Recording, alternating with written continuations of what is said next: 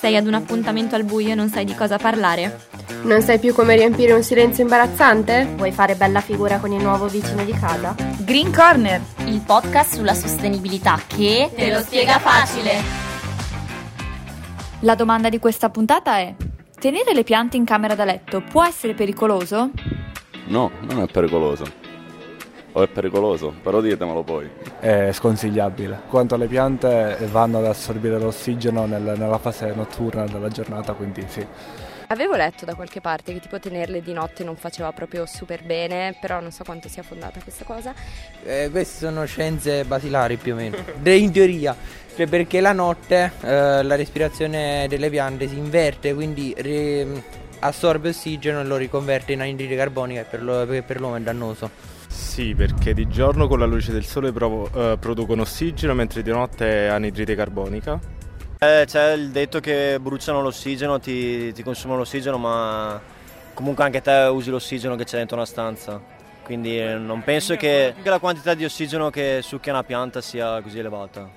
Allora, anch'io penso non sia pericoloso, dipende sempre dal quantitativo di piante, dal tipo di pianta, però in generale è vero che le piante eh, espelgono CO2, però tengono anche pulita l'aria allo stesso tempo, quindi dipende dal tipo di piante, se in una quantità contenuta per la, diciamo, la, la grandezza della stanza.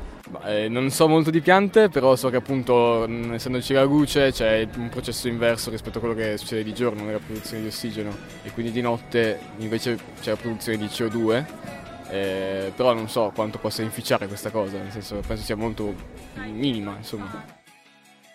La fotosintesi clorofilliana è probabilmente una delle prime cose che ci viene insegnata a scuola. Tutti quindi sappiamo che le piante durante la notte consumano ossigeno e producono anidride carbonica e per questo motivo si è portati a pensare che tenerle in camera da letto possa essere nocivo per la salute. Si tratta in realtà di una falsa credenza popolare.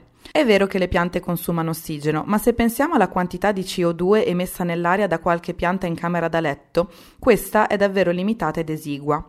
Certamente un essere umano consuma molto più ossigeno di un paio di piante da interni, eppure non c'è nessuno che ci metta in guardia dai potenziali rischi che si corrono nel caso in cui si dorma nella stessa stanza con qualcuno.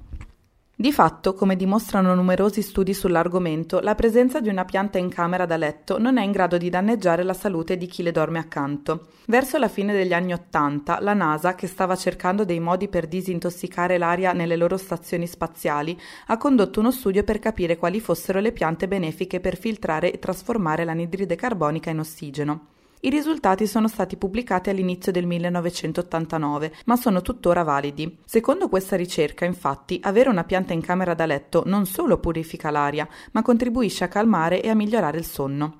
Secondo questa ricerca, i benefici legati alla presenza di piante in camera da letto sono ben maggiori degli eventuali danni. Ci sono infatti piante con il potere di pulire l'aria, assorbendo le sostanze nocive e rilasciando ossigeno, in pratica purificatori d'aria naturali. Prodotti che utilizziamo spesso nelle nostre case, quali detersivi chimici per le pulizie, fumo di sigaretta, solventi, vernici, insetticidi, deodoranti spray, liberano nell'aria sostanze tossiche, dannose per il nostro organismo e le piante ci aiutano potenzialmente ad eliminarle. Ma quindi, quante piante è meglio tenere in camera da letto? Non c'è un limite in realtà. Il consiglio è quindi quello di tenerne un paio, arrivando anche a 4 oppure 5, scegliendo però quelle più benefiche per l'aria e per lo stress. Ma quali sono? Il potus è una di queste. È una delle piante d'appartamento più conosciute e rapprezzate. Usata come pianta in camera da letto, permette di purificare l'ambiente da benzene e formaldeide, resistendo anche negli ambienti meno luminosi. La Sanseveria ha le capacità di contrastare la formaldeide e l'elettrosmog generato dai dispositivi elettrici di uso quotidiano. Inoltre è una delle migliori piante assorbe umidità, dal momento che produce ossigeno di notte, assorbendo il vapore acqueo presente nella stanza. L'aloe vera negli ultimi anni è sempre più apprezzata per le sue innumerevoli proprietà. Le foglie dell'aloe, infatti, rimuovono in maniera efficace la maggior parte degli agenti tossici presenti in camera da letto, rilasciando ossigeno, e sono dei veri e propri bioindicatori. La comparsa di macchie marroni sulle foglie, infatti, segnala che l'ambiente in cui si trova è inquinato.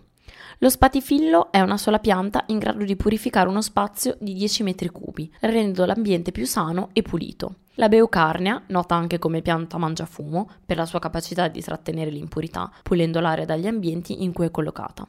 La Dracena, tra tutte le piante per la camera da letto, è un vero e proprio toccasana per l'aria della zona notte. È in grado di rimuovere dall'ambiente circa 10 microgrammi all'ora di xilene e toluene.